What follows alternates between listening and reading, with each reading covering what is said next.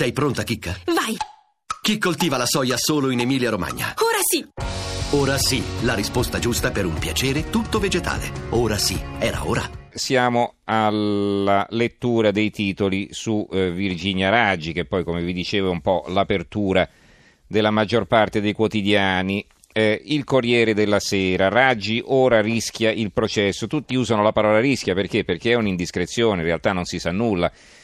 Eh, la Repubblica, eh, falso e abuso, Raggi verso il processo. La stampa, abuso d'ufficio e falso, Raggi verso il processo. Il giorno c'è una foto eh, di Virginia Raggi, così pensosa, la grande tristezza, il sindaco, Virginia, il sindaco di Roma Virginia Raggi verso il processo per abuso d'ufficio e falso.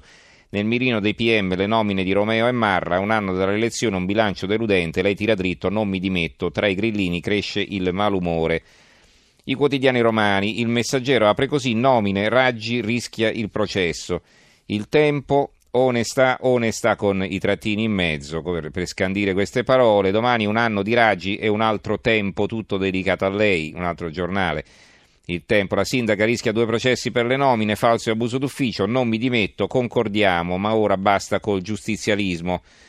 Virginia autopromossa, il fondo di Marcello Veneziani, che incomincia così, gli esami per Virginia Raggi non finiscono mai, si profila una richiesta di rinvio a giudizio per la sindaca di Roma per il caso Romeo, forse anche per l'accusa di falso nel caso Marra, mentre cadrà, la, la, cadrà l'accusa di abuso d'ufficio per la nomina del fratello di Marra.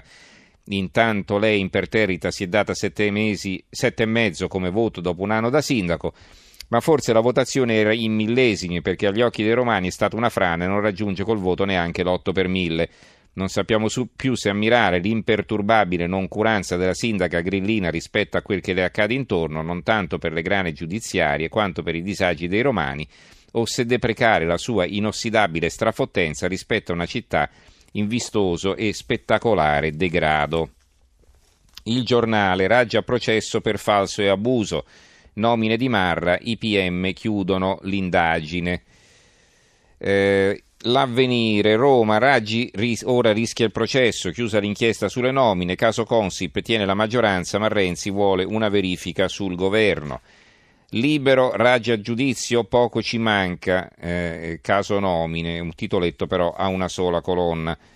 Il dubbio, abuso d'ufficio e falso, Raggi verso il processo, chiuse le indagini per le nomine della sindaca di Roma. Eh, il secolo XIX, eh, Raggi rischia il processo, l'apertura, eh, Roma finite le indagini, IPM abuso d'ufficio e falso sulla nomina di Marra.